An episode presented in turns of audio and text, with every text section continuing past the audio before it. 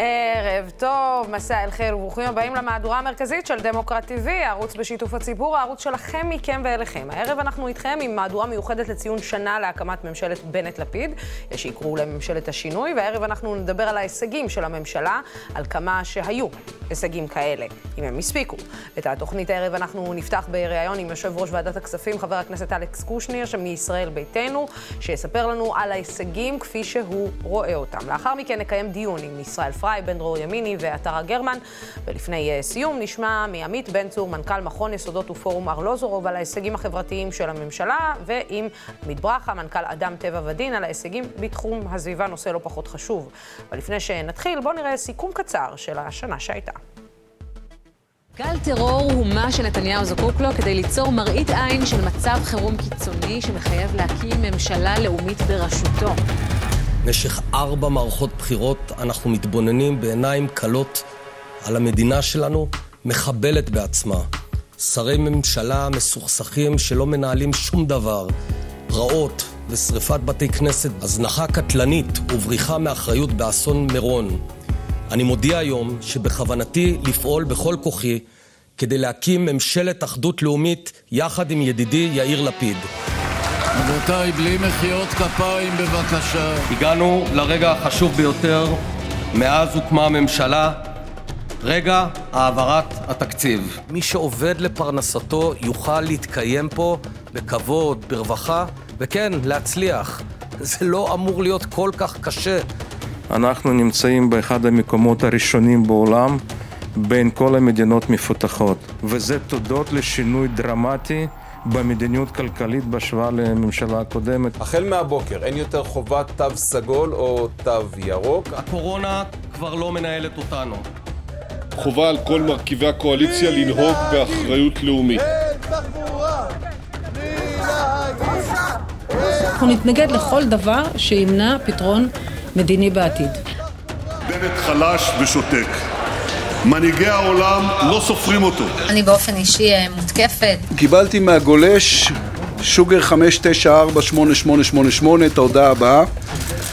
יאיר לפיד, אני מאחל לך שתמות מסרטן עוד היום, אתה בדיוק כמו היטלר. נפתלי בנט, איילת שקד והנשרכים אחריהם פגעו פגיעה אנושה ומבישה. אין לך אלוהים, נפתלי בנט. סיימתי. אנחנו ממש לא פורשים ולא הפורשים. אנחנו הולכים עם ההבטחות, ועדיף מאוחר מאשר אף פעם. עידית, את הוכחת שמה שמנחה אותה זה הדאגה לזהות היהודית של מדינת ישראל, הדאגה לארץ ישראל. ואני מקבל אותך בברכה חזרה הביתה למחנה הלאומי. תחכו עוד כמה חודשים, יבגני, כבר אין לכם ממשלה. אתם כבר נשחטתם. חכו עוד כמה חודשים, תראו מה נעשה. מדיניות אה, ברוטלית של הממשלה ושל הקואליציה שאני יושבת בה. העמדה שהציג ראש הממשלה לא התקבלה. לכן היום אני אומר ללפיד, לבנט ולגנץ, תשתחררו כבר מהזועביז. זו הקואליציה שהפילה את החוק, אותה קואליציה שחברה לפני עשרה חודשים להפיל את חוק האזרחות. אתה, בנט, לא עשית כלום. ולחוסר המעש הזה ולאימפוטנטיות הזאת אתה קורא מדיניות. הורדנו את הגירעון, הורדנו את האבטלה, הזנקנו את הצמיחה, הבאנו שקט לעוטף עזה, אנחנו מטפלים בנגב.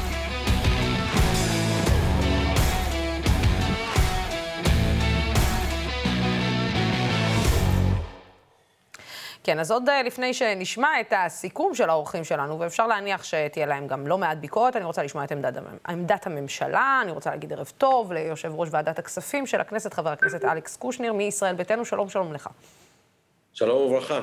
אז אה, אוקיי, במלאת שנה אפשר להגיד שאתם בדרך להגשים חלק מהדברים שרציתם לעשות, עשיתם, אתם לא מצליחים לעשות, אתם לא מצליחים להעביר דברים שרציתם לעשות, איפה, איפה לשים את הנקודה?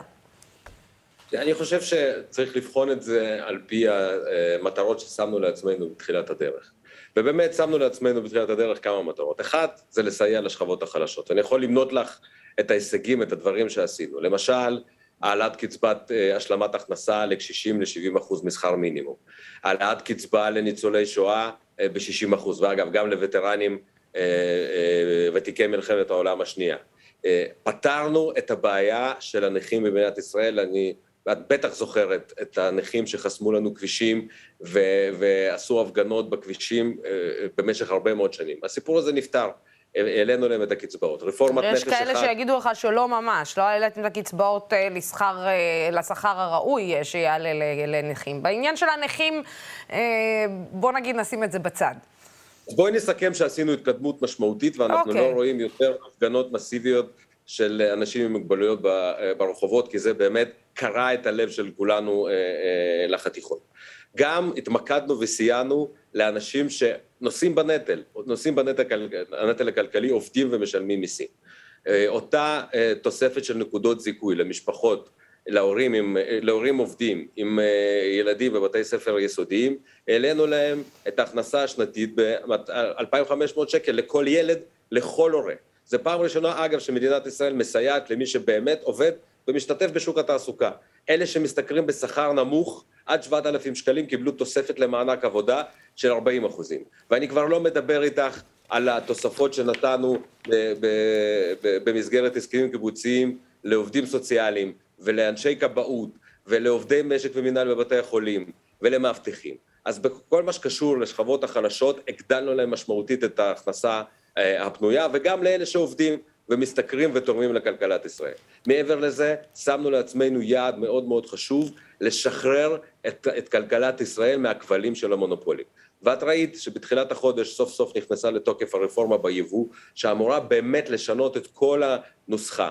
אנחנו מקדמים את הרפורמה בחקלאות, אנחנו מטפלים במונופולים בסופרמרקטים, אני מקדם חוק שאמור להגביל את שטח המדף עבור המונופולים, לכן אני חושב שבכל מה שקשור להיבט הכלכלי, את המטרות ששמנו לעצמנו, הצלחנו להשיג אותן עד עתה. זה לא, זה לא אומר שאין לנו מטרות נוספות, יש לנו הרבה ואנחנו נעשה. ואגב, יש עוד הרבה מאוד דברים שעשינו בחוק ההסדרים, כמו למשל רפורמה מאוד משמעותית בפנסיה, אה, שמדברת על אג"ח מיועדות ושינוי שיטת התקצוב אה, של הפנסיות.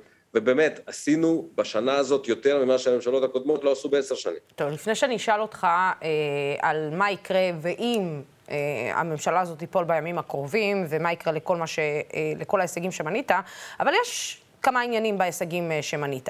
אתה יודע, גם דיברת על עניין קצבת אה, הנכים אה, ועניין שכר הנכים. אתה יודע, זה קצת בעייתי לדבר על קצבת הנכים כשאתה מעלה שכר למינימום, ואנשים נכים שצריכים סיעודים, עובדים סיעודיים בבית, צריכים לשלם עכשיו מכיסם את אותם 40 שקלים. אז זה משהו שלא חשבתם עליו, ואתה יודע שזה גם משהו שצריך לטפל בו. כן, יוקר... אתה, מינימום... רגע, שנייה, אני נתתי לך למנות את כל מה שאתה, כל, כל מה שרצית. שכר מינימום לא עלה ל-40 שקלים. שנים, זה עבר בקריאה טרומית וזה לא יגיע. לכש, לכשיעבור, אוקיי? אה, עכשיו, אתה מדבר על, על פתיחת, ה, פתיחת השערים והוזלת, אה, ופתיחה לתחרות וכולי, ויבוא.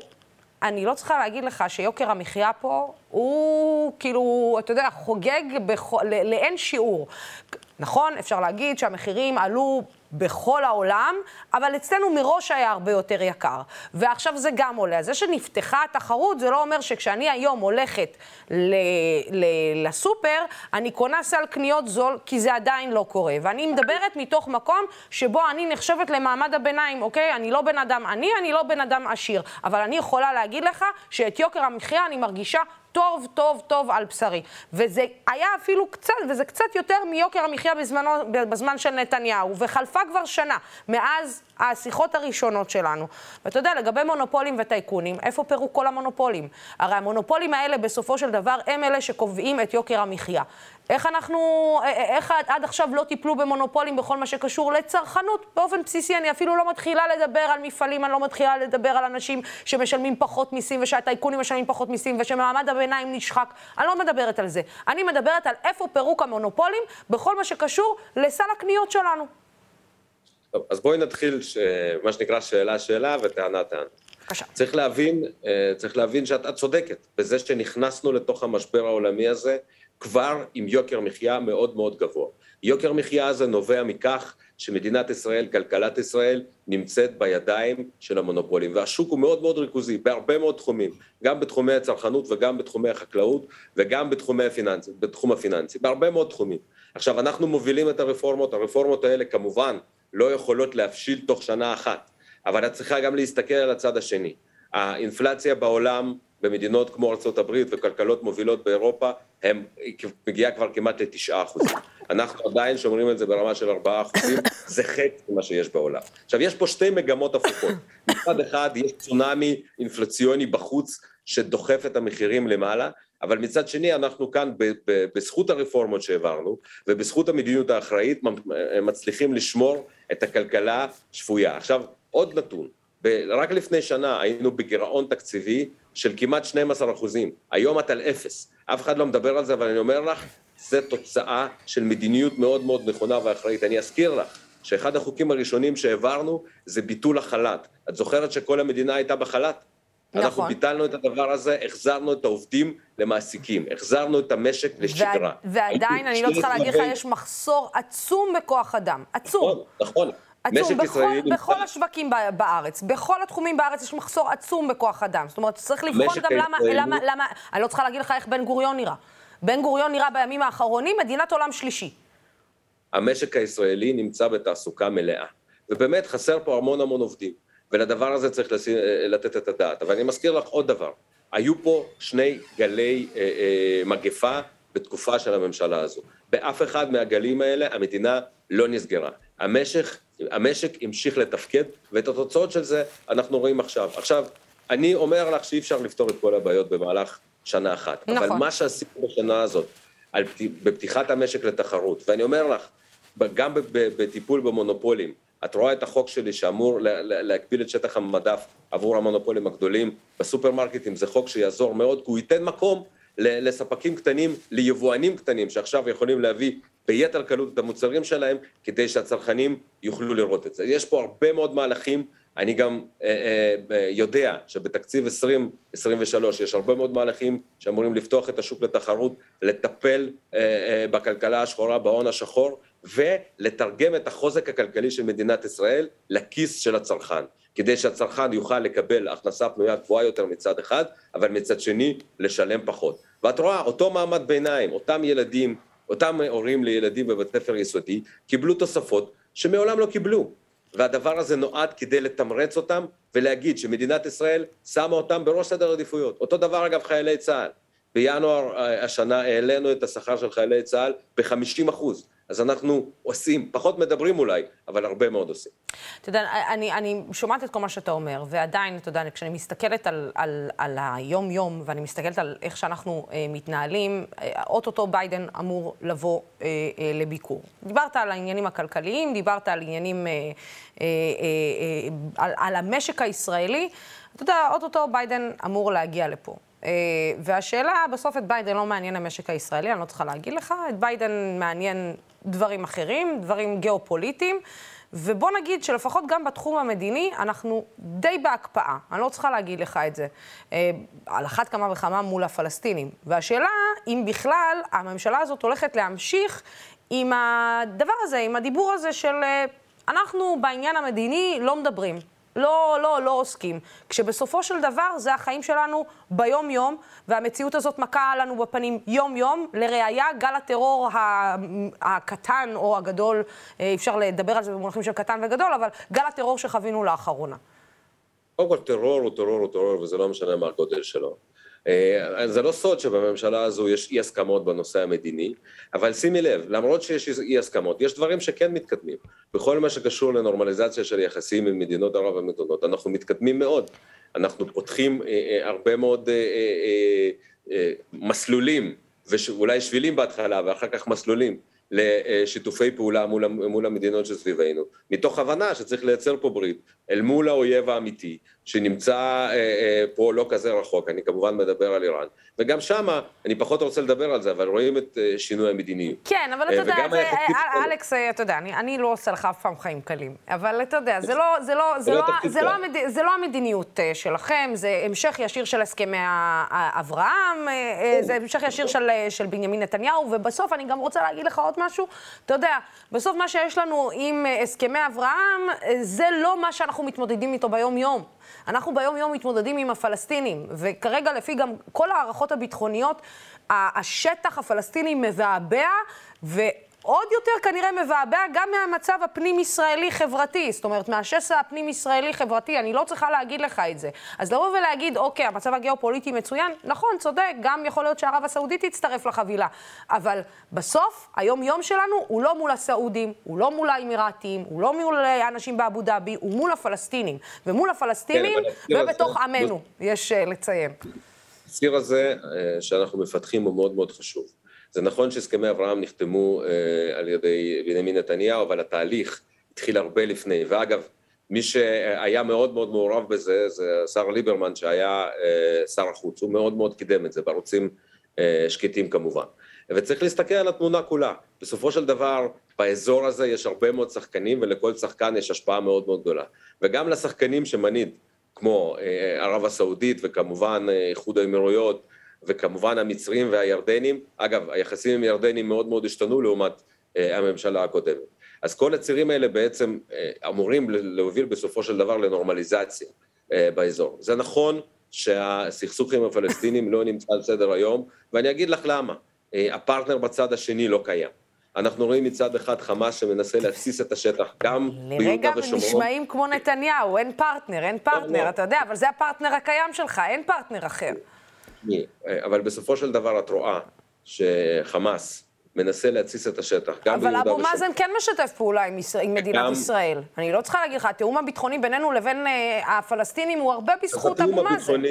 אז קודם כל צריך להבין שהתיאום הביטחוני הוא קודם כל אה, האינטרס של אבו מאזן גם, הוא לא רק האינטרס הישראלי. הוא, הוא גם האינטרס ישראלי. אמרתי, הוא לא רק אינטרס ישראלי, נכון, הוא גם אינטרס, נכון. אינטרס של שני הצדדים. וגם היחסים הכלכליים אה, מתקדמים. אבל מצד שני, אני לא יכול להתעלם על זה שאותו אבו מאזן הולך להאג כנגד אה, אה, חיילי צה"ל. לא יכול להתעלם מזה. אני לא יכול להתעלם מזה שהבן אדם מכחיש שואה.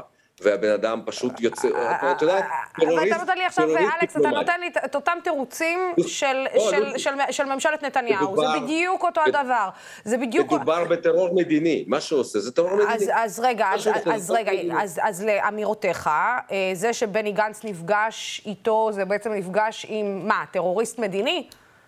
אני חושב שאין שום סיבה ששר בממשלת ישראל יפגוש את אה, אבו מאזן, אבל עוד פעם, אני לא מתערב בשיקוליו של שר הביטחון, אה, כנראה שיש לו, הוא, הוא מכיר קצת יותר את הפרטים ואת הצרכים. אני באופן אישי לא הייתי נפגש איתו. אה, אני רוצה כן, אה, לפני שאנחנו מסיימים, לדבר איתך רגע על משבר הדיור. אה, שר האוצר נשמע בימים האחרונים כשהוא אומר שבעצם משבר הדיור, או עליית המחירים בשכירויות בעיקר, זה עלייה בשני רחובות בתל אביב. אמירה קצת מקוממת, יש להגיד, לאור מצב השכירויות והדיור ב- בישראל, ועל כך שאנחנו רואים שאנשים לא באמת יכולים לקנות דירה במדינה. טוב, אז צריך להבין שאי אפשר, קודם כל, מה זה שוק הנדל"ן? שוק הנדל"ן זה שוק של ציפיות. ואי אפשר לנהל את מדיניות הנדל"ן על בסיס הדיווחים בתקשורת או הדיווחים אה, ברשתות החברתיות. אנחנו פועלים על פי נתונים, אנחנו רואים את המדדים שמתפרסמים ואת הלשכה, המרכזית לסטטיסטיקה, זה הגוף האמון בישראל על מתן נתונים. לכן לגבי שוק השכירות אנחנו נראה את הנתונים בקרוב ו- ו- ונוכל להתייחס. בכל מה שקשור לדיור עצמו, אנחנו ראינו רק לפני יומיים מסיבת עיתונאים מאוד מאוד חשובה, גם של שר האוצר וגם של שר השיכון וגם של שרת הפנים, שמשנה סוף סוף את הנוסחה ובעצם המדינה פה פעם ראשונה מכניסה את היד לכיס. כי ברגע שהמדינה אומרת וקובעת את מחיר הדירה בתוכנית אה, מחיר מטרה למחירים שהיו בשנת 20, ומורידה את ההצמדה לכל מיני מדדים, עוד מעט נדבר על זה בפירוט, היא בעצם גורמת לקבלנים לשלם פחות על הקרקע ומכניסה את היד לכיס. עכשיו, אני אצלי בוועדה מקדם עכשיו חוק מאוד מאוד חשוב, שאמור להוריד את ההצמדה של מחיר הדירה למדד תשומות הבנייה. זאת אומרת, המדד יישאר צמוד רק לחלק של מדד תשומות הבנייה. מדובר בעשרות אם לא מאות אלפי שקלים שיכולות, שיכולים לסייע לזוגות הצעירים שיצטרכו לשלם פחות. עכשיו, כל הדברים האלה, בסופו של דבר את תראי, שלקראת אה, אה, סוף שנה אנחנו נראה התמתנות משמעותית אה, במחירי הדיור בישראל, ואני מקווה גם אה, שמעבר לכך. עכשיו, צריך להבין ששוק הדיור במשך הרבה מאוד שנים נוהל רק בצד הביקושים, ולא נוהל בצד ההיצע. זו פעם ראשונה שמטפלים בהיצע, וראינו שנת 21 הסתיימה עם תוצאות מדהימות בנושא של שיווקים ובנושא של אה, התחלות בנייה, שיא של כל הזמנים, ויותר מזה אני אגיד לך, גם בשנה הזו אנחנו נראה שינויים. ועוד דבר אחד קטן שחשוב לגבי שוק השכירות. במהלך דיונים במסגרת התקציב 21-22 העברנו, העברנו רפורמה מאוד מאוד חשובה בכל מה שקשור לשכירות ארוכת טווח. שינינו את המודל במסגרת חוק עידוד השקעות הון, והתוצאה אנחנו כבר רואים. אם בדירה להשכיר, זו חברה, חברה ממשלתית שאמורה לבנות דיור לערוץ, דיור כן. ארוך טווח להשכרה, ראינו בשנה שעברה שיא השיווקים, 6,000 יחידות דיור, והשנה אנחנו צפויים לראות 10,000 יחידות דיור. כל הדברים האלה זה ניצנים של שינוי. אני מסכים ואני יודע ששוק הנדל"ן, אי אפשר לטפל בו ב, אה, ב, לא ביום ולא ביומיים, גם לא בשנה, אבל אנחנו בדרך, והדבר הזה הולך לקרות, וגם אזרחים ואזרחיות במדינת ישראל יוכלו לשלם מחיר סביר אה, אה, על הדיור, אם זה רכישה או אם זה השכירות. חבר הכנסת אלכס קושניר, תודה רבה לך על השיחה הזאת. תודה רבה. תודה. תודה. כן, ועכשיו כדי לדבר על הדברים אה, ששמענו ועל ההישגים של הממשלה הזאת, הגיע הזמן לביקורת, ואני רוצה להגיד ערב טוב לבן דרור ימיני, ידיעות אחרונות, שלום שלום לך, וגם לישראל פרייק, אתה הוא פרשן DemocraTV, ובזום מצטרפת אלינו עטרה גרמן, הכתבת הפוליטית של מקור ראשון, היא עדיין לא איתנו, היא תכף תצטרף אה, אלינו. אה, אתם שומעים את הדברים, רשימת, נקרא לה מכולת, כן, רשימת מכולת אה, מרשימה ביותר אה, למי שיראה, אבל למי שמודע לפרטים או להיכנס לסעיפים הקטנים, זה אפשר להגיד, אה, טיפה בים. לא, אני דווקא חושב שבאמת חלק משמעותי שהממשלה הזו פעלה בשנה הזאת, ואני חושב שיהיה פה קונצנזוס סביב השולחן שאנחנו די מדברים בלשון עבר, כלומר, אנחנו אכן מסכמים גם את השנה וככל הנראה גם את אה, כהונת הממשלה הזו, לפחות בחלק, ה, בחלק המתפקד שלה. אה, אז החלק המרכזי בהישגים הם אכן כלכליים. ואגב, למפלגת ישראל ביתנו, ששר האוצר... יושב הראש שלה, אביגדור ליברמן, לקח ככה את כל הציר הכלכלי ממשרד האוצר, דרך ועדת, ועדת הכספים, שיושב הראש שלה אה, שוחח איתנו אה, זה, זה אכן נמצא עליהם, ושם נעשו אה, פעולות, אה, פעולות משמעותיות בעיניי, דברים שאולי חבר הכנסת קושניר פחות דיבר עליהם, זה הסרת חסמים, הרבה תהליכים של, של, של חקיקה או תיקוני חקיקה בעניינים האלה, אז דווקא בחלק הזה אני חושב שכמובן יש הרבה, הרבה עדיין מה לעשות, וגם בתוך זה, אבל זה בהחלט דבר שיכול להיזקף לזכותה של הממשלה הזו ב, ב, ישראל, אני בהלם, אתה מפרגן? יש לך גם ימים כאלה, אתה אומר. רק התחלנו. יש לך גם ימים כאלה, בן דרור. זאת אומרת, כאילו, הממשלה הזאת היא בהחלט אה, מעניינת ומאתגרת. היא מעניינת ומאתגרת כי א', כן, יש לה הישגים, גם בתחום הכלכלי, גם בתחום, אחד ההישגים החשובים ביותר שלה זה בעצם העניין של שיתוף מפלגה ערבית בקואליציה. אה, היוזמה הייתה לא של השמאל, אלא דווקא של הימין. מי שמימש את זה בסופו של דבר היה צריך לקבל את ההכשר של הימין כדי לממש את זה, אבל הנה זה קרה וטוב שזה קרה. זה דבר אחד. דבר שני, אה, שמעניין וקצת יותר מעציב, זה הלו, אין תהליך מדיני. זאת אומרת, שמעתי עכשיו את אה, חבר הכנסת קושנר, ואני חייב לומר, אני חייב לומר שזה די, זאת אומרת, יש לנו אה, ראש ממשלה ראשון בהיסטוריה של מדינת ישראל, שהוא מסרב לדבר, זאת אומרת, עם הפלסטינים. זאת אומרת, כאילו, זה מעניין, כי עד, אה, לפחות עד אה, ראש הממשלה הזה, זאת אומרת, ישראל אמרה, והציגה, אנחנו רודפי שלום, והערבים כל הזמן אומרים לנו לא. עכשיו, זה די היה נכון, זאת אומרת, כאילו... הייתה אמירה מאוד מעניינת, אם uh, שמת לב, שהוא אמר שהוא לא חושב ששר בממשלה צריך להיפגש עם אה, אבו מאזן. לא, זה בדיוק העניין. בטח, אגב, יש במפלגה שלו, מכיוון שאני מכיר את אנשי המפלגה שלו, מכיוון שאני מכיר גם את אביגדור ליברמן, שהיה גם פעם שר החוץ, ההתבטאויות שלו היו שונות בעניין. זאת אומרת, כי לאביגדור ליברמן, זה לא כל כך סוד, אבל בשנת 2014, כשהתקיים המשא ומתן שמי שניהלה אותו הייתה ציפי לבני, אה, ליברמן היה מאוד מאוד קרוב אה, לעמדה של לבני. מה זה קרוב? זאת אומרת, הוא הצהיר את זה אפילו בקולו שלו. אה, זה אומר שתי מדינות לשני עמים. אני לא יודע להגיד בדיוק כמה, אבל למעלה מ-90 אחוז. זאת אומרת, כאילו, קרו דברים. קרו דברים בתקופה ההיא שליברמן היה שותף להם. הוא נפגש לא פעם עם בכירים פלסטינים. בוודאי, בוודאי, בוודאי. יש לו שם אפילו איזשהו חבר שמתמודד על ההנהגה. כן. כן. עכשיו, זאת אומרת, שם קוראים. עכשיו, יש טיפול קצת יותר רציני, קצת יותר רציני, שיש לו גם תוצאות סטטיסטיות בעניין של הפשיעה במגזר הערבי. זה בהחלט מעניין, זה בהחלט אה, מעודד. אה, נכון שאחרי שפורסמו הנתונים הייתה, היה גל של רציחות שקצת אה, מוריד את הסטטיסטיקה, אבל יש כיוון מסוים, והכיוון אה, הוא הכיוון הנכון. אה, אז, אז כן יש לממשלה הזאת מה לומר, גם כלכלית, גם חברתית, מדינית, הכל כן, חוץ מהעניין הפלסטיני, אבל מה לעשות, העניין הפלסטיני הוא, הוא, הוא, הוא חשוב גם, וצריך לדבר איתם, אגב, אני מאלה שחושבים שצריך לדבר איתם, גם אם אה, לא הולכים אה, מחר להשיג אה, אה, הסכם. הסכם שלום. אה, כן, את רק אה, שומעת את הדברים אה, האלה. אה, בואי רגע, אה, מה דעתך? שמעת גם את הדברים של אלכס אה, קושניר. אה, אה, שמעת? חלקם? אה... כן, שמעתי לגמרי. אני כן. אגיד לך מה, א', זה לא חוכמה, מי שרוצה שהממשלה הזאת תישאר והוא מאמין בה ואוהב אותה, אז זה הוא גם ידבר על כל ההישגים שלה וכל הדברים, אה, את יודעת, על כל היתרונות. אה, וכמובן ישים בצד את כל מה שלא אה, טוב, אנחנו יודעים שיש דברים שהם לא טובים, בסדר? אני עשיתי מקודם סבב על הדברים הטובים, אז אני אגיד דבר אחד טוב ואולי דבר אחד רע. שמבחינתי הדבר הטוב זה שאחרי הרבה מאוד שנים של שרים שישבו במשרדים בלי להפ... זאת אומרת בלי שום מהלכים, בלי שום רפורמות, שהכל אותו דבר, הכל מקובע, נכנסו שרים חדשים וה... וה... והיה משהו מאוד מאוד מרענן ששחרר את התקיעות הזאתי של שרים שיושבים יותר מדי זמן ביותר מדי משרדים, זה, אנחנו יודעים שזה יוצר סיוף במערכת. כן, זה גם חלק ולכן, מזה שלא היה תקציב, אני מניחה גם.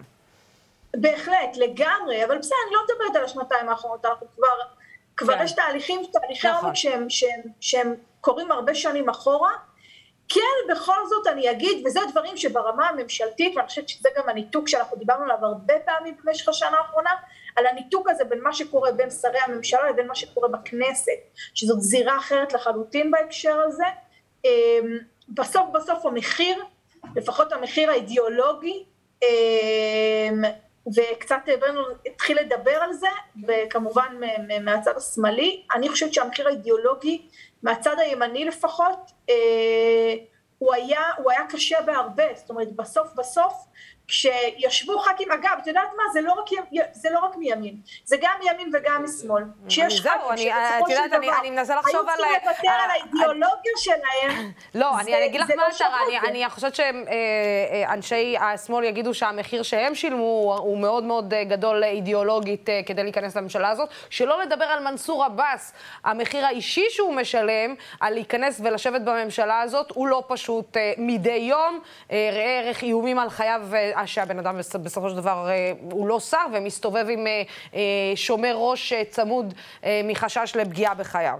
נכון, אבל בסוף הם לא הצביעו על מה שהם לא רצו, לרוב. הם לא הצביעו לא על חוק האזרחות, הם לא, סליחה, על חוק האזרחות הם כן, הם, הם כן הצביעו, הם לא הצביעו, הם נעדרו מההצבעה. הם לא הצביעו על חוק תקנות יו"ש, חלקם לא הצביעו על חוק הגיוס, זאת אומרת, בסוף אני חושבת שזה היו יותר מדי הצבעות ויותר מדי חוקים שנפלו, אבל בסוף ברור שהיה פה, אה, היה פה ניסיון, אני שומעת השבוע בתקשורת שאומרים, אל תגידו, חס וחלילה, אל תגידו, אל תגידו שהניסוי נכשל, כי מה זה אומר עלינו כחברה, מה זה אומר עלינו כ... כמקום אני, אני עטרה לא אוהבת את המילה ניסוי. אני לא אוהבת את המילה ניסוי. אה, זה לא, אה, לצרף 20% אה, מהאוכלוסייה אל תוך הממשלה זה לא ניסוי. זה חלק שאמור להיות דמוקרטי במדינה דמוקרטית. הלוואי והוא היה טריוויאלי, והלוואי, ובגלל שהדבר הזה עכשיו לא יצליח, לא יגרום שבפעם הבאה לא יהיה ח"כ ערבי באיזושהי קואליציה. אבל זה לא היה הדבר הזה, זאת אומרת הדבר הזה היה על בסיס של אה, אה, הפרדה בין דברים אזרחיים וחברתיים לבין דברים שהם כבר יותר נוגעים בלאום. ופה, ברגעים האלו, זה התנגש, וזה לא הצליח. ו- ואין צד, ואני חושבת ש... מה זאת אומרת אין צד? חד משמעית יש צד. הצד הימני חד משמעית ספג פגישה, פגיעה הרבה יותר קשה בעיניי מאשר הצד אה, הערבי בהקשר הזה. אני חושב שבכל, נדמה לי שהממשלה הזאת, אה, בכל מובן אפשרי, היא כמעט, היא ממשלה ימנית, נקודה. זאת אומרת, כאילו, ניסיתי לבדוק, ניסיתי לבדוק, לפי האידיאולוגיה של הימין, אה, מה קרה שהפך את הממשלה הזאת לממשלת שמאל, ממשלת האחים המוסלמים? אני מודה שאני לא הצלחתי להבין, ואני לא מבין עד היום איפה, איפה ההליכה שמאלה, איפה האחים המוסלמים, כל הדברים, כאילו, אה, משהו השתנה ביחס שלנו לעזה, להפך. אה, משהו. קרה, משהו קרה עם העניין של ההתנחלויות, להפך, משהו השתנה. ביחס שלנו להר הבית, משהו השתנה ביחס לא, שלנו לא, לא, לבנייה הפוך, בלתי- בדיוק להפך. בדיוק לא, להפך. הרבה- את יודעת, אה, רגע, מספר הרבה היהודים יותר יהודים- להר הבית היה הכי גדול מזה שנים. הרבה איך זה יותר, יכול להיות הרבה היחס יותר שלנו להר יהודים, הבית הרבה יותר יהודים עולים להר הבית, ומי שפחד ואמר את זה בקולו שלו, אה, בשום פנים ואופן לא לעלות להר הבית, כי זה יקומם עלינו מיליארד, מיליארד מוסלמים, היה בנימין נתניהו. בדיוק לא- לפני אתה שנה. לא זאת אומרת, כאילו, אז אני לא, אז אני... לא תקבל ממנה את ההכשר מבחינת נתניהו על המהלכים האלו. אני רק אומרת שבסוף בסוף גם הקושי הזה של העלייה של היהודים להר הבית, היא לא הייתה בגלל הממשלה, אבל אין- לא, אבל אין קושי. שרצו לבוא לעלות להר הבית. להפך, לא, לא, לא, להפך. לא, חייבת לאשר את זה, לא, אבל התרה לא. זה לא עובד ככה. התרה... עטרה הולכים אבל יש יותר עלייה להר הבית. נעזוב עכשיו טוב או לא טוב. א', בואי אה, אה, נסכם את הדברים במישור לא העובדתי. קשור לאנשים. לא, אבל זה לא קשור, אבל לא, התרה, זה קשור לאנשים. אנשים יכולים ללכת לרצות לעלות להר הבית, וה, והממשלה או המדיניות מצידה יכולה להגיד, אתם לא נכנסים להר הבית, והמדיניות אמרה, אתם כן נכנסים להר הבית, ולראיה... זה קרה אחרי... זה לא ולראיה. ולראיה, אה, ירדן איימה לא פעם בתקופה האחרונה על כך שהיא מאוד מודאגת משינוי הסטטוס קוו בהר הבית. אז, אז את יודעת, אה, אה, מדינה גם יכולה להחליט שאנשים יכולים לבוא, אבל מדינה גם יכולה להחליט שהם לא נכנסים, וכן נתנו להם להיכנס. בסוף הר הבית היה סגור תקופה מאוד מאוד ארוכה, גם אם היא קרתה בזמן ממשלת נתניהו, זה, זה מבחינתי לא איזה פקטור, כי בסוף, אם אתה אומר שאתה ממשלה עשר מעלות ימינה, אה, אז אה, בוא תהיה עשר מעלות ימינה. אה, אה, עטרה, בואי ננסה רגע לחדד את הדיון. אה, אה, בדברים שלך את אומרת, הממשלה הזו, הצד הימני, שילם מחיר אידיאולוגי מאוד כבד. בן דרור, ואני הקטן מצדד בעמדתו, כשאנחנו בוחנים ברמת המעשים, ברמת הפעולות, לא ברמת. לאיזה מחנה, מי שייך מה. בסוף הממשלה הזו, ומבחינתי, אני אה, אה, אומר את זה כביקורת, כן? היא בסוף לא שינתה שום דבר, לא מבחינת אה, מעשית, וגם לא בסנטימנט אפילו, שהלכה טיפה למקום יותר... אפילו לא נקרא לו שמאל, אלא למקום שהוא יותר אה, שיח דמוקרטי לאזורים, לאזורים אחרים, אז, אז אנחנו, לא, אני אפשר רוצה להגיד להבין... לך מה קרה פה, ישראל, אני כן. רוצה להגיד לך מה קרה פה. פה, יש, יש פה בלבול גדול. כי בסוף, בסוף, כן הימין שילם דברים. אבל תתני לנו את הדברים, מה הימין שילם, רגע, לא, רגע, לא, רגע, לא רגע, את הסיסמאות. שאומרים לניר אורבך, אני אגיד לך, אני אגיד לך, דברים, יש לי לא. רגע, בוא נחדד את, הדיון, באיזה, באיזה דברים הממשלה הנוכחית לא מבצעת מדיניות ימין, בבקשה, עטרה. ש- א', אנחנו לא מתחילים מאותה נקודת פתיחה, בסדר? כי נפתלי בנט הוא לא נתניהו, וההבטחות של נפתלי בנט ואיילת שקד לאורך השנים הם לא כמו הבטחות אז את, אז לא את שמה השנים. לממשלה הזו סטנדרטים לא עוד הרבה יותר לא ימניים יכול- מ- מ- אתה לא זה ימין, ואז אומרת, בעצם הימין ישראל, שילם לא מחיר אידיאולוגי, זה זה לפי- לא זה לא אתה לא רציני. יכול לשפוט את זה אבל ככה, זה לא, אי אפשר לשפוט את זה ככה. בסטנדרטים אני אולי כן של להגיד, שנייה, אני. כן רוצה להגיד שבסוף מה שקרה, זה שבגלל שהיו אנשים שהם ישבו בממשלה ביחד עם אה, אה, מפלגות שמאל, מה שהתוצאה של זה הייתה שאיילת שקד, או לצורך העניין זאב אלקין, כל פעם כשהיה איזשהו דבר ימני, ואני אומרת את זה בתור כתבת אה, אה, עם אוריינטציה ימנית כמובן, היו אה, מהדהדים את הדברים שהם עשו מימין, בסדר? על אף ואנשים שקיבלו, וכל מיני דברים שקיבלו משמאל, אה, מפלגות אה, עטרה, מרצ, זו סמנטיקה, לא זו משנה, סמנטיקה. אנחנו לא מצליחים אפילו בכמה דקות למצוא משהו אחד שהמדיניות של הממשלה הזו היא-. פחות ימנית. תיקח את ה... תיקח טוב, את אה, הרחבה של הבנייה אוקיי. הבלתי חוקית של הבתים בנגב, מ-40 ל-70. אני, הבית שלי, הבית שלי הוא, לצורך העניין, אני שוכרת דירה קטנה. לא, בירושלים. גם בעניין, רגע, שנייה, גם בעניין של הבתים בנגב, אגב, הממשלה הזאת, אה, כאילו במדד חודשי, הורסת הרבה יותר בתים בנגב מאשר הממשלה הקודמת.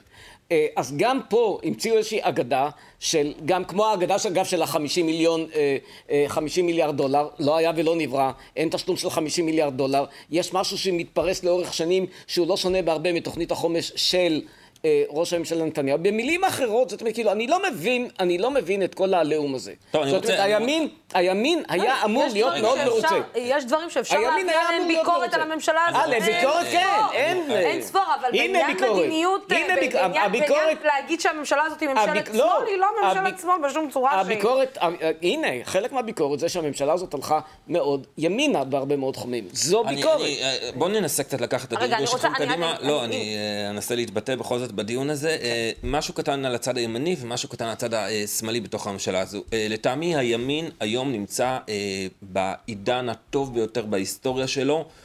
הימין, בפרט הימין אה, עמוק, המתנחלי, הוא תמיד משחק על, על, על שתי הזרועות, כלומר מצד אחד הוא חלק מהממלכה, הוא חלק מהשלטון, הוא תמיד יודע אה, להביא את התקציבים, להיות בתוך המשרדים, מצד שני יש בו תמיד את ה... את הצד העברייני או הלא חוקי, זאת אומרת, המשחק הזה תמיד קיים, אבל עכשיו הוא טוב מאי פעם. כי מצד אחד יש לימין אה, זרועות עמוקות בתוך השלטון, זאב אלקין, איילת שקד, גדעון סער הם אנשים שפועלים כל הזמן בכל יכולותיהם כדי לעבוד עבור האינטרסים של הימין, ומצד שני הם גם נמצאים באופוזיציה, שהם כל הזמן צועקים, אתם לא עושים מספיק. כלומר, בסוף הימין נמצא היום באמת בתור הזהב שלו. אני רוצה להגיד משהו אה, על הצד השמאלי. אה, רב, אה, רבים מדי אה, סברו שמבחינתם הקמת הממשלה הזו היא הפתרון המוחלט. כלומר, היינו בבעיה קטנה, הייתה, היה את ביבי, והנה קמה הממשלה, חזרנו הביתה, הכל, הכל אה, אה, שב על מקומו בשלום. לטעמי זה, אה, זה פספוס גדול, כי זרמי העומק של החברה הישראלית, הבעיות, הביביזם, המשיחיות, כל אתה- האתגרים, אתה- אני- אני רגע רוצ- לוסי, כל האתגרים ש, אה, אה, ש, שעומדים כלפי הגוש הדמוקרטי בישראל, הם עדיין קיימים, ב, קיימים בעינם. הקמת הממשלה הייתה הזדמנות, הזדמנות נדירה אולי, באמת, בקונסטלציה הסופר מוזרה שלה, שמשתרעת על, על אה, מפלגות אה, כל כך רבות ומקוטבות, הזדמנות כדי אה, אה, אה, ל, ללכת עם, ה, עם, ה, עם הערכים הדמוקרטיים קדימה, וההזדמנות הזו במובן מסוים אה, לא ממומשת, והדבר הבולט ביותר זו ההתנפלות שקיימת כלפי הרשימה המשותפת, כי ברגע אה, פוליטי מסוים הם לא אה, משרתים אותם. חלק, החלק המרכזי בהזדמנות של הממשלה הזו זה לבנות שותפות יהודית-ערבית כדי לגבש מחנה דמוקרטי גדול, והעובדה היא שקוצר הרעות ש, אה, ש, שמוכנים לזרוק לא מתחת... לא, הרשימה המשותפת עושה לא מעט גם כדי אה, לירות אבל- לעצמה אבל ברגל, הנה, אבל הנה הדברים גם כלפי שבן דרור, החברה- שבן דרור אומר, בסוף מי, ש, מי שגרם לשמאל ל, ל, ללכת לשותפות הזה הוא נתניהו. אני האחרונה שתגן על- על השמאל בעניין הזה. אז, אה, אז צריך אה, לקבל השמאל את, את של ההכשר של הימין רוצה- נתניהו כדי, כדי, כדי ללכת למפלגה הערבית אני גם הבאה. המנחה כאן, ואני צריכה להתקדם ב, ב, ב, בדיון, ואני לא, רוצה אה, להתקדם אה, בדיון אה, לכיוון, אם כבר אנחנו מדברים על השיח, אה, ועם אחת אולי המטרות החשובות של הממשלה הזאת, ממשלת הריפוי, ממשלת השינוי, זה היה לדבר על השיח הישראלי המקוטב מאוד. זה מרגיש שאנחנו, מה זה, מה זה לא נרפים? אנחנו, זה רק הולך ונהיה עוד יותר מקוטב, וזה נהיה, הולך ונהיה עוד יותר משוסע, וזה הולך ונהיה עוד יותר אה, אה, רע. רע, מה, מה, מהמילה רוע. אני, אני, כאילו, כל פעם שאני אומרת, אני לא זוכרת תקופות כאלה רעות, אני באמת לא זוכרת תקופות כל כך מלאות ברוע טהור באנשים, אך ורק כי הם חושבים אחרת. אני, אה, אני חייב להודות שבתקופה של המחאה, מחאת בלפור, הייתה לי ביקורת מאוד נוקבת אה, כלפי הסגנון, כלפי השיח. לא כלפי המחאה עצמה, כן. כמובן שהייתה לגיטימית, אבל קרו שם כמה דברים שאותי, אה, כישראלי, אה, הטרידו, והטרידו מאוד, וכתבתי את הדברים האלה. אני מודה שהיום אני מוטרד הרבה יותר. אני מוטרד הרבה יותר כי אני רואה את השיח שמגיע מהימין על הנוכל, דבר שהתפשט כמו אני לא יודע מה, על ממשלת האחים המוסלמים, ושאר ביטויים. ושאר ביטויים, וזה פשוט מפחיד. זה פשוט מפחיד. חבר'ה, יש מספיק אה, סיבות לביקורת, באמת יש סיבות לביקורת, מצד ימין, מצד שמאל, מאיזה, מצפון, מדרום, בלי להשתמש בסגנון הזה. אבל יש כמה מובילי דעת קהל, ויש את נתניהו, ואני אתן רק דוגמה אחת מהשבוע, אה, מיום שישי האחרון. אה, היה את הסיפור של אה, אה, רינאוי זועבי זועבי. בעניין של אקרית וברעם. אקרית וברעם אין להם שום קשר לזכות השיבה, אה, דבר שהימין היסטורית תמך בו שוב ושוב מכל מיני סיבות, אין זמן לפרט. מה שקרה זה שנתניהו מוציא פוסט שבו הוא אומר ממשלת בנט-לפיד אה, מתחילה ממ- לממש את זכות השיבה של הפלסטינים. עכשיו, זה לא שהוא שקרן, הוא יודע שהוא שקרן. הוא יודע שהוא שקרן. אין שום קשר אה, בין מה שקרה, ולא קרה כלום בעצם, הם, אף אחד לא נענה לדרישה שלה, אף אחד לא התייחס אליה, וחבל שלא התייחסו לדרישה שלה, כי היא הייתה אה, דרישה לא שלה, אלא שלהם, מאוד מוצדקת. אה, אבל זכות שיבה, מה הקשר? מה זה ההסתה הזאת? כלומר, זה בא מלמעלה, לגמרי מלמעלה. עצוב מאוד, השיח מידרדר. אה, לי נדמה, לי נדמה אגב, שקרי, שוק- לי נדמה- שקרי וגם אבל גם, מובהק אבל, מאוד בתקשורת, אבל מכיוון שכתבתי ספר על תעשיית השקרים, בעיקר של השמאל, יש לי חשש שאני אלך לכתוב ספר על תעשיית השקרים של הימין. אה, עטרה. אני איתכם. אה, השיח, אנחנו מדברים על השיח. אני מזהה שם את הרקע של הכנסת, אתה רואה עכשיו תוך כדי כן. עבודה, בחדר כתבים, אז אנחנו... צריכה לעשות את כל... נכון, עדיין, כל עוד הם... אה, עטרה, פה. אני- אני אחזיר אותך אה, אלינו, ל-SMS, בניהול ה-SMS ששלחת, אני רק אחזיר אותך כשאנחנו מדברים על הקיטור לא, אני, ועל אני, השיח. אני אגיד, אני שמעתי, שמעתי את כל מה, ש, שמעתי את, את, את כל מה שאמרתם, אני, אני חייבת להגיד שאין לי מה הרבה מה להוסיף, זאת אומרת, הכנסת באמת ב, ב, בשלב הזה שברה הרבה מאוד שיאים, אגב, אנחנו רגילים לראות הרבה מאוד דברים בתוך המליאה, זאת אומרת שיוצאים כל מיני צעקות ועימותים, אני חושבת שבמאחורי הקלעים אה, כל מיני התחבקויות כאלו בפרסה, אם אנחנו מכירים כל מיני תיעודים כאלו, ואתה אומר, אה, זה לא באמת, אני חושבת שבממשלה הזאתי קרה משהו ש, שהוא באמת אמיתי, זאת אומרת שבאמת הצעקות והעימותים זה כבר לא חלק מהמשחק הפוליטי הזה שאנחנו מכירים אותו, ואחרי זה כשנכבות המצלמות אז מתחבקים. לא, יש פה באמת אה, מחנות שהם יריבים, אם נדבר בטח בין הציונות הדתית לבין ימינה, שזה בכלל קרב אה, אישי ומגזרי מאוד, אבל גם לא רק, זאת אומרת, אני חושבת שבסוף גם רע"מ והמשותפת הם, יש בהם איזשהו, אה, איזשהו עימות אידיאולוגי כן. כנה נקרא לזה, ובסוף זה משפיע גם על מה שאנחנו רואים במצלמות, שלא נדבר בכלל על העבודה שלא הייתה, שהח"כים באופוזיציה החרימו את הוועדות אה, של הכנסת ולא לקחו בהם חלק, זאת אומרת אקטיבי, כן, מבחינת הצבעות, אז זה, זה גם דבר אה, מסוים, אני, שצריך לקחת אותו בחשבון. אני כן אגיד על הדיון הקודם שלנו, שיש לי אין ספור דוגמאות, ואני מוכנה לשבת עם כל אחד ואחד מכם על כמה הדבר הזה אה, אה, פגע, אני חושבת שכן, בסוף פגע בהתרא, בהרתעה של מדינת ישראל, במשילות שלנו פה, אפרופו הסיפור היום שהתפרסם בגלי צה"ל, על הריסת בואו- לא- לא- לא נחזור לזה, אין לנו הסכמות בגלל בזה. אני- בגלל הביקור של ביידן. אני רוצה להגיד בכל זאת משהו, אה, אני חושב שהסיפור של אה, אה, ממשלת ריפוי, ובוא נחליף כדי שיהיה איזשהו...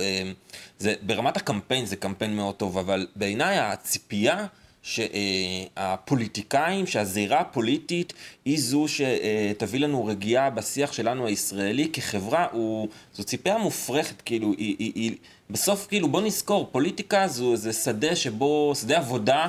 שנבחרים אלה אנשים בשביל אה, אה, לייצר את התהליכים שהחברה שולחת אותם עבורם, אה, ואולי אולי במקום לצפות שהם יעשו את הריפוי, קודם כל הריפוי, או בכלל כל השיח הזה הוא על- עלינו האזרחים, ובמקום לשאוף ששם יהיה ריפוי, בוא, נש... בוא נשאף שהם יביאו הישגים, שהם ינצחו.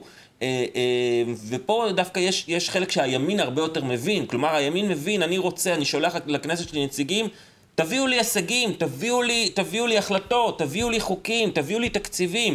לעומת זאת, בצד השני יש איזושהי כזה, אוקיי, בואו אה, נדבר בממלכתיות ונעשה, חברות, חברים, את השיח הזה אנחנו צריכים לעשות כן, כאזרחים אבל ולשאוף לא- שהוא אבל- יהיה אבל טוב אני יותר. הפוליטיקה ש- היא זירה של אבל הישגים כן, אבל ושל... אני הצ- חייבת לציין שכשאתה יודע, אה, כשרואים את הפוליטיקאים שלנו מתבהמים בצורה הנמוכה ביותר... לא, זה לא כיף, זה לא נחמד, לא רק, לא רק אה, שזה זה לא לא נחמד. צריך להיות, אבל- זה נותן לגיטימציה לכל מיני רמי בן יהודה כאלה, וכל מיני אה, זרקאות כאלה, וכל מיני אנשים כאלה, את הלגיטימציה לצאת החוצה למרחב הציבורי ולעשות את מה שבא להם, כשהם יודעים שיש להם לגיטימציה פוליטית לעשות את זה, וגם אף אחד לא יעצור לא, אותם. יש פה, קורה פה משהו הרבה יותר מעניין, קורה פה משהו מרתק.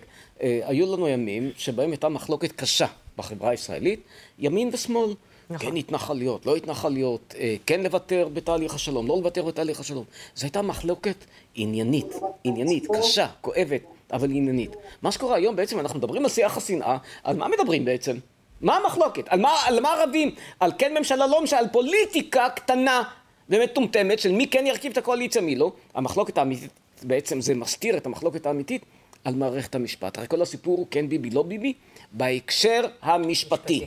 עכשיו, אבל איפה המחלוקת האידיאולוגית אני- הישנה? אני חושב שזה היא יותר לא- עמוק, זה כן, לא- כמו שעטילה לא- אוהב זאת אומרת, להגיד, זה זה לא חלק גדול, אגב, אני מדבר, אני מדבר עם חלק. מאלה שהם חלק מהשיח האנטי אה, בנטי, אוקיי? אנטי הממשלה הזאת, הדעות שלהם בענייני אה, התנחלויות למשל. כאילו הם, הם הרבה יותר קרובים למרכז, אפילו מרכז שמאל, לא. מאשר לימין, אבל הם נמצאים בכלל במחנה אחר. כלומר, מהמחלוקת הזאת, מי שמפסיד זה המחנה, אני אקרא לו לצורך העניין, השמאל הציוני. הוא המפסיד העיקרי. אה, בן דרור אה, ימיני, ישראל פיי, עטרה גרמן. אה, אי שם אה, בחדר הכתבים אה, בכנסת.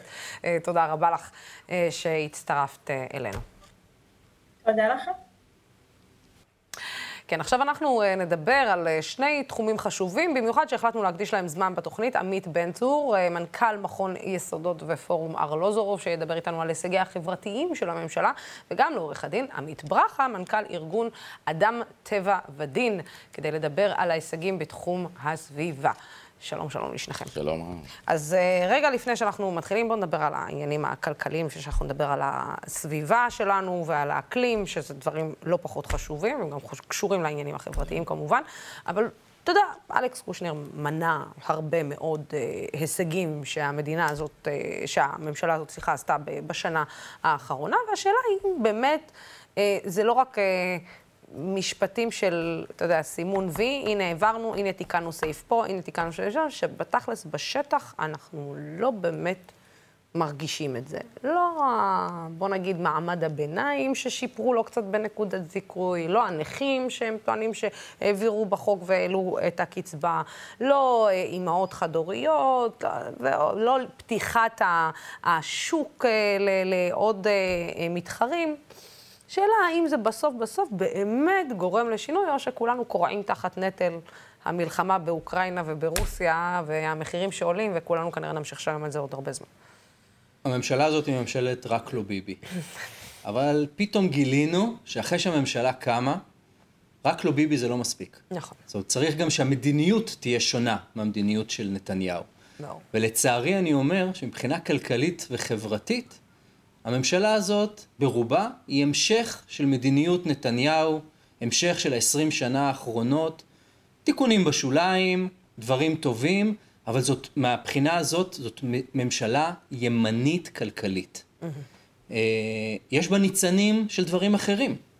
בתוך ממשלה כזאת, בתוך קואליציה מורכבת, יש בה ניצנים שמובילים אותם בעיקר, אני חושב, מפלגת העבודה ומרץ, שמובילים מדיניות שונה, אבל כוחם בתוך הקואליציה הזאת, בטח כאשר משרד האוצר נשלט בידי ישראל ביתנו ואביגדור ליברמן, שתפיסותיו הכלכליות הן ימין ימניות. כלכלי אה, קלאסי, שום, שום דבר אה, חדש. אה, נעשו הרבה צעדים של בלימה למשל, של מהלכים שהממשלה, הצד הימני הכלכלי של הממשלה ניסה להוביל, אבל זאת עבודה שבדרך כלל שמורה לאופוזיציה. זאת אומרת שיש לנו בתוך הקואליציה הזאת, הצד השמאלי בה, הוא, הוא בעיקרו אופוזיציה למיינסטרים, והמיינסטרים הוא ימין כלכלי. ראינו וגילינו גם מה ההבדל בין מפלגות המרכז למפלגות השמאל מבחינה כלכלית בקואליציה. מפלגות הימין אנחנו יודעים מה עמדתם, הם לא שינו אותם ולכן גם uh, יושב ראש ועדת הכספים יכול להיות גאה בצעדים שהוא חושב שהם נכונים. אני חושב שהם לא ישפיעו בצורה משמעותית על החיים שלנו, פשוט כי הם עוד מאותו דבר. והקשיים כן, והאתגרים הכלכליים... אלף ומשהו שקלים בשנה למשפחה, זה קצת אה, להיות קצת לא מחובר למציאות ולמשכורת הממוצעת במשק. אחד הדברים המרכזיים, אני חושב שכן אפשר לזקוף לזכות הקואליציה הזאת, וכולם מדברים על זה מהצדדים השונים, זה השותפות בפעם הראשונה של מפלגה ערבית בתוך הקואליציה. עם כל האתגרים וכל הקשיים, הדבר הזה הוא הישג דרמטי. אני חושב שגם אם הממשלה תסיים את ימיה מחר, לדבר הזה תהיה השלכה, אני חושב גם חיובית, לטווח הארוך, כי הנה ההזנחה, הפערים, האלימות, כל הדברים ש... שלא טופלו בצורה משמעותית לאורך כל כך הרבה שנים, ואי אפשר בשנה אחת לפתור את כולם, בוא. נמצאים במיינסטרים של הדיונים בשולחן הממשלה, ולא שהאופוזיציה רק אומרת, עומדת מהצד ומסתכלת. תאיר, שנייה, כן. אני רק אעשה פאוזה קטנה. בעניין הזה. תאיר את עיניי, אה, כי יש שיגידו שבעצם השינוי התחיל כבר בממשלת נתניהו בהעברת אה, תוכנית החומש. זאת אומרת, אה, אם אז זה היה תוכנית שנועדה להיטיב עם המגזר הערבי שהיה מחוץ לעניינים, התוכנית הזאת ממשיכה, זאת אומרת, בפריטה של הדבר הזה. אה, אה, הכספים שעוברים, הם, הם אכן כספי סחיטה נקרא להם, או שזה כספים שבאמת לא עברו למגזר הערבי במשך שנים? בשום פנים ואופן לא כספי סחיטה, כמו שאני לא אוהב שקוראים לכספים הקואליציוניים כספי סחיטה, אלה תקציבים ציבוריים שנבחרי הציבור נבחרו כדי להחליט לאן הם הולכים. מדיניות קוראים לזה. מהבחינה הזאת נכון, ממשלת נתניהו התחילה עם תוכנית החומש, שלא כולה בוצעה, אבל סימנה כיוון, ומצוין שהיא עשתה ככה. אף ממשלה לא עושה רק דברים רעים או רק דברים טובים. יש מורכבות בתוך החיים הציבוריים.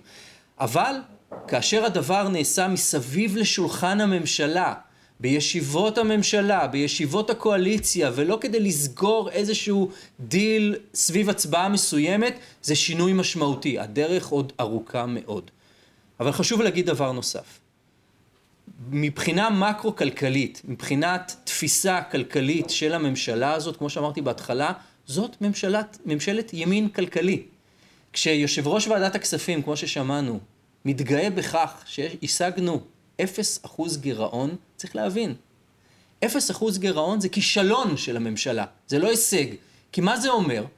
זה אומר שהיו כספים, שקיימים כספים ציבוריים, שבמקום לשמור אותם או להחזיר חובות, היה צריך להשקיע אותם בכל התחומים שהממשלות ב-20 השנה האחרונות הזניחו, בתשתיות, בסביבה, בתחבורה, בבריאות, בשוק העבודה, בתקשורת הקווית, בכל הדברים האלה, זה אומר שהממשלה הייתה יכולה וצריכה לנצל את ההזדמנות של היציאה מהמשבר הכלכלי של הקורונה עם צבירה של כספים ציבוריים ששייכים לכולנו, ולהשקיע בנו בדורות הבאים, כדי שהילדים שלנו והנכדים שלנו לא ישבו סביב השולחן הזה בעוד עשר ועשרים שנה ויגידו ותראו מה קרה לתחבורה ותראו מה קרה אה, אה, למערכת החינוך ולמערכת הבריאות. אז זה דבר אחד.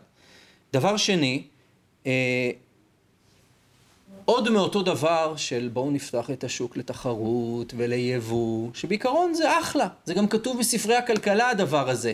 במבוא למיקרו זה כתוב. זה לא משנה את המציאות הכלכלית באופן משמעותי.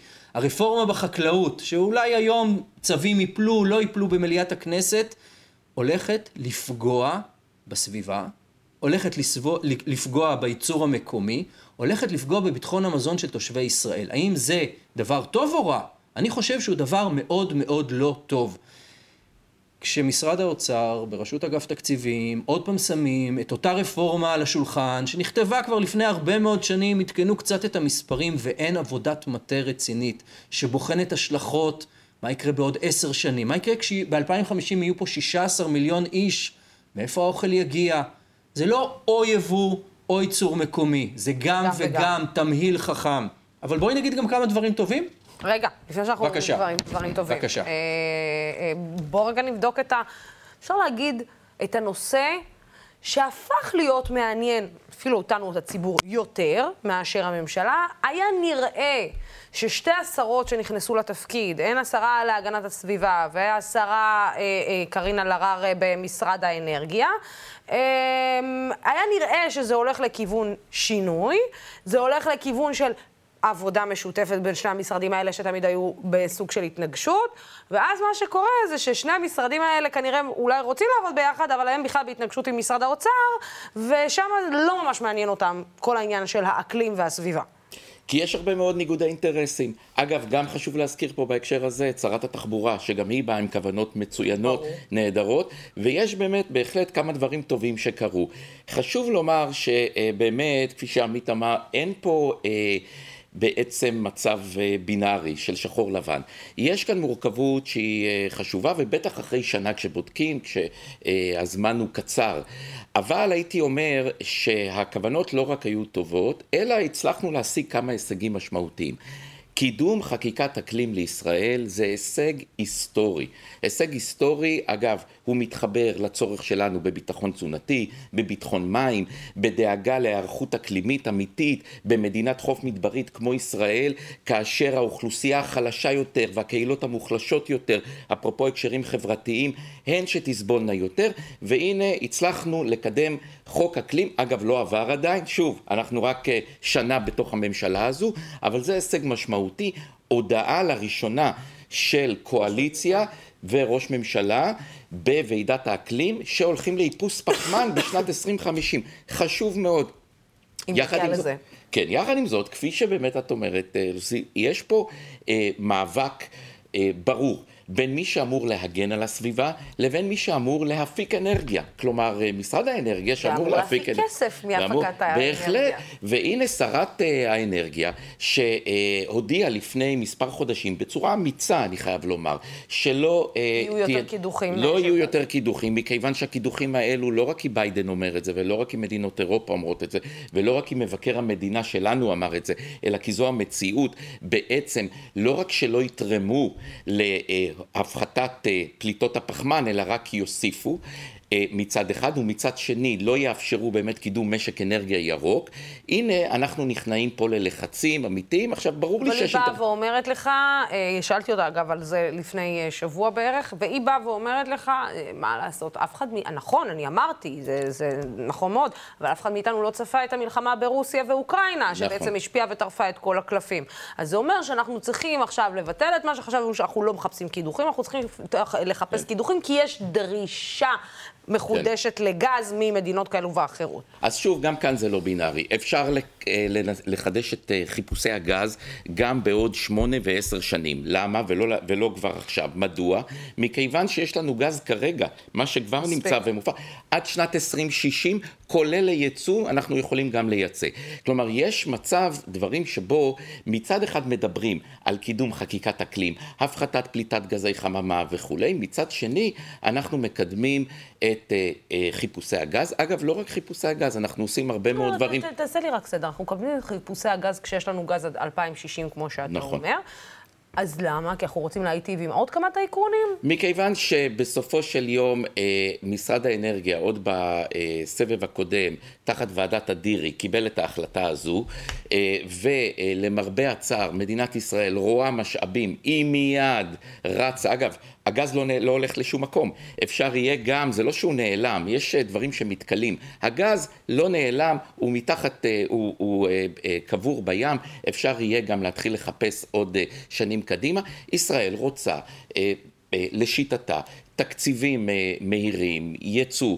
של הגז, וכל זאת על חשבון הבריאות שלנו. צריך להבין, גז הוא דלק פוסילי מזהם, הוא פולט מתאן שהוא אחד מהגורמים המסוכנים ביותר אה, לכדור אה, אה, הארץ מבחינת גזי חממה, הוא גז אה, חממה מסוכן. אבל זה לא רק זה, הזכרתי את אה, משרד התחבורה. שוב, כוונות מאוד מאוד טובות.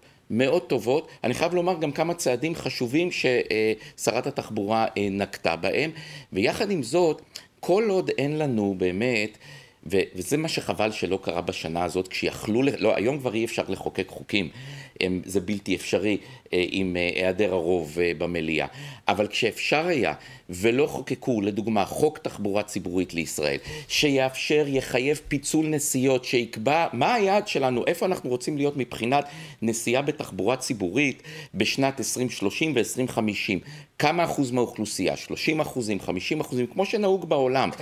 כן. שילוב של תכנון עם תחבורה ציבורית. את יודעת, לוסי, שבעולם בונים... מדינות מתקדמות כאלו, כמו גרמניה ואחרות, בונים קודם כל, כשרוצים להקים שכונת מגורים חדשה, את התשתית לתחבורה. הציבורית, לא, את- התחבורה, איפה תיכנס תחבורה ציבורית, אחר כך חושבים אם תהיה פה שכונה, או יהיה פה מרכז עסקים. בסדר, אבל אל אבל חייבת, גרמניה, אלופה כן, ברכבות. אבל זה מה שחבל, חשבנו, זה כן, המומחיות שלהם. זה נו, נכון, מה, זה לא נכון, אבל היום לא הרכבות נועדו לדבר חשוב. מומחים ברכבות. לא, אנחנו אפילו מייבאים מהם רכבות אה, קרונות, אה, כן. לשוויץ, אה, למקומות כאלו ואחרים. זה נכון. הדברים הטובים רצית לדבר עליהם. קצת טובים ועוד קצת, קצת לך? על זה, לך על זה, תסכימי. לך על זה. אה, הממשלה הזאת נכנסה לתוך הקורונה בשלבים המתקדמים של הקורונה, היה לנו כבר חיסונים, האוכלוסייה ברובה הייתה, המבוגרת הייתה מחוסנת, ויכלה לנהל את המשברים, את, את, ה- את ה- אה, שיאי הגלים בצורה יותר טובה, בלי ל- אה, להשבית את המשק, אבל אנחנו כבר רואים שהתוצאות של הדבר הזה, אנחנו מכירים את זה מההיסטוריה של ישראל ושל מדינות אחרות, היציאה ממשברים בדרך כלל מגדילה פערים. אנחנו רואים את שוק העבודה, אנחנו רואים את הכותרות, שומעים אבטלה נמוכה, שיא של כל הזמנים, אה, שיעור השתתפות בתעסוקה מאוד מאוד גבוהים, מאוד מאוד גבוהה, אבל אנחנו רואים שבענפים שמתאפיינים בשכר נמוך ובינוני, השכר ירד בחודשים האחרונים, עדיין חסרים, תקשיבי, נתונים של ממשלת ישראל, מעל 100 אלף מקומות עבודה, לא עובדים, מקומות עבודה, לעומת איפה שהיינו צריכים להיות אם לא הייתה להסביר? קורונה. איך אתה יכול להסביר את זה? איך אתה יכול להסביר את זה? כאילו, ב- ב- סתם דוגמא, אני אתן את... בבן גוריון טוענים שיש עבודה, אבל אנשים לא רוצים לבוא לעבוד. על איזה עבודות אנחנו מדברים? מה השכר של העבודות האלה? אנחנו היינו מצפים שאם חסרים עובדים, מה המעסיק כנ"ל צריך לעשות? בנמל, דרך אגב, זה מה ש... בנמלים, מה, ב- מה, המעסיק צריך בנמל- לעשות כשחסרים לו עובדים? להעלות את השכר, נכון? נכון. זה בדיוק מה ששאלתי. אנחנו רואים שהם לא מצליחים. עכשיו, צריך להגיד, יש ענפים שלא יכולים להעלות שכר. כי אם הם יעלו יותר מדי את השכר, הם פשוט לא יוכלו להחזיק. מעמד. מצד שני... זה מה שאומרים בתחבורה הציבורית, דרך נכון, אגב. אבל בואו נבדיל פה בין עסקים פרטיים לבין תחבורה ציבורית. דרך אגב, צעד מאוד מאוד חשוב, ההשקעה בתחבורה הציבורית, העדפתה על פני הרכבים הפרטיים, סביבתית, כלכלית, חברתית, דבר נורא חשוב. כדי לסגור את הפער הכל כך עצום, אי אפשר לעשות אותו מהר, ויש פתרונות שאי אפשר לה, אה, להנדס אותם מהיום למחר. אז אנחנו רואים שהפערים הולכים ומתרחבים. דבר אחד. אבל בואי נגיד עוד כמה דברים טובים. מערכת הבריאות. במהירות, כי יש לנו עוד אה, שתי דקות. מערכת הבריאות, אנחנו רואים שינוי גישה. הכנסה למשל של טיפולי שיניים לעוד אוכלוסיות, הרחבת שירותי הבריאות הציבוריים, לא דבר שראינו אותו בשנים האחרונות. אנחנו רואים את בריאות הנפש ששמים אותה בראש סדר העדיפויות, שנזנחה תמיד ב, אה, בקרן זווית. אנחנו רואים גם אפילו חוק האקלים, תראי את ההבדל בין מפלגות השמאל, שרצו לקדם את חוק האקלים, לבין המפלגות המרכז-ימין, שקצת חוררו חלק מהדברים שהיו שם. אז יש מאבק אידיאולוגי, כלכלי, חברתי בתוך הקואליציה הזאת, לצערי. עדיין הצד הימני הוא זה שמכתיב את הטון, והטון הזה לא מבשר טובות לשנים הבאות, אבל אולי עוד רגע יהיו בחירות עוד פעם, תהיה קואליציה חדשה. אני לא מהפסימים. אני חושב שדברים שראינו שאפשר לעשות, יזכו גם לתמיכה, ואולי נקבל קואליציה הבאה עם תפיסה כלכלית, חברתית, סביבתית, חדשה, מודרנית, עדכנית, כמו שקורה בעולם, ונקבל גם תוצאות. יום אחד אני צריכה לשאול אתכם, איך זה עובד באמת בגרמניה? אה, אה, למה, אה, אנשים שם מאוד מרוצים, בגלל זה גם השלטון שם נראה לי לא... מרוצים כלכלית, יש להגיד. כשאתה מרוצה כלכלית, אז אתה לא... ארגוני עובדים. לא, לא ממהר לשנות... ארגוני עובדים. חיזוק ארגוני עובדים, עבודה מאורגנת, מחזקים את הקשר מעסיקים, עובדים, ממשלה, דיאלוג חברתי, משיגים תמיד תוצאות הרבה יותר טובות. אני חושב שיש, אה, אה, צריך, אה, אם מסתכלים באמת גם על הדברים הטובים הנוספים שקרו, הם לא קרו בתחום הסביבתי רק דרך הממשלה. גם חברי כנסת הובילו פה לא מעט מהלכים. כן, וגם וגם רשויות מקומיות, זו נקודה נוספת שחשוב לומר, רשויות מקומיות לוקחות את המושכות לידיים, לא ממתינות שתהיה תוכנית להפחתת חומרי הדברה, אלא פועלות לאיפוס הדבר- הדברה, אפס הדברה בתחומים הארגונים שלהן. אה, נוטעות עצים שבסופו של דבר העץ הזה הוא אה, אה, סופח פחמן והוא אמור להגן עלינו ועל הבריאות שלנו. לוקחות ממש את המושכות לידיים, זה דבר אחד שחשוב להגיד. דבר נוסף זה הארגונים הסביבתיים, ואני כמובן סובייקטיבי, אבל גם ארגון כמו אדם טבע ודין, שבעצם מאלץ ואילץ בשנה הזאת את הממשלה ואת המשרד להגנת הסביבה לעשות את הדברים הנכונים. קחי לדוגמה את ההצהרה אתמול של השרה להגנת הסביבה על כך שהיא הולכת להכריז על אזור התחנה המרכזית בתל אביב כאזור נפגע זיהום אוויר, אגב, אזור של אוכלוסייה חלשה, זה בעקבות בג"ץ שאדם טבע ודין הגיש, הגיש. והיא נאלצת לעשות. תוכנית לאומית להפחתת זיהום אוויר, אותו סיפור. כך שיש פה שילוב ידיים באמת משמעותי, ואולי באמת נקודה אחרונה, חשוב לומר שהממשלה הזו, אה, תחת השרה אה, להגנת הסביבה הזו, וזו נקודת זכות אמיתית, אה, נתנה הרבה מאוד תקציבים לשיקום תשתיות בחברה הערבית, בתחומי הפסולת, בתחומי תשתיות, שם בכלל אנחנו צריכים להתחיל גם ממודעות כן. נכון, וחינוך ל... נכון, אז נתנו 700 מיליון שקל, עכשיו צריך גם תוכנית מפורטת, תוכנית נכון. ביצוע, לא מספיק להכין רק תוכניות אסטרטגיות, צריך לייעד, לממש, לקבוע אבני דרך. את זה הם עוד לא הספיקו לעשות, אה, נראה כן, מה ילד יום. מילה אחרונה, לוסי, מילה אחרונה. כל עוד לא יהיה ראש ממשלה, או ראשת ממשלה, או שרת אוצר, או שר אוצר, עם תפיסה כלכלית, חברתית, נכונה, טובה, השינוי הכולל לא יבוא. ולכן אנחנו צריכים להיות גם, אה, לפרגן למפלגות המרכז ובעיקר השמאל בתוך קואליציה עם תפיסה ימנית כלכלית, שבכל זאת מצליחים לקדם דברים. השאיפה זה להגיע לשם. עמית ועמית, אה, תודה רבה אה, לשניכם. מיד אחרינו תשודר התוכנית לעמוד על דעתי בהנחיית אמילי אמרוסי, והפעם עם ערן ניסן ואיילת כהנא. אחלה תוכנית. תודה רבה לצופים ולשותפים של דמוקרט TV. התוכנית והערוץ הזה אפשרי רק בזכותכם ובזכותכן. בימים כמו אלו הולכת ומתחדדת החשיבות של ערוץ תקשורת שלא מפחד להביע עמדה נחרצת בעד הדמוקרטיה ובעד שלטון החוק, בעד המאבק בשחיתות ובעד מגוון של דעות ובעד אוויר יותר נקי. שיהיה לכם סוף שבוע נקי ונעים.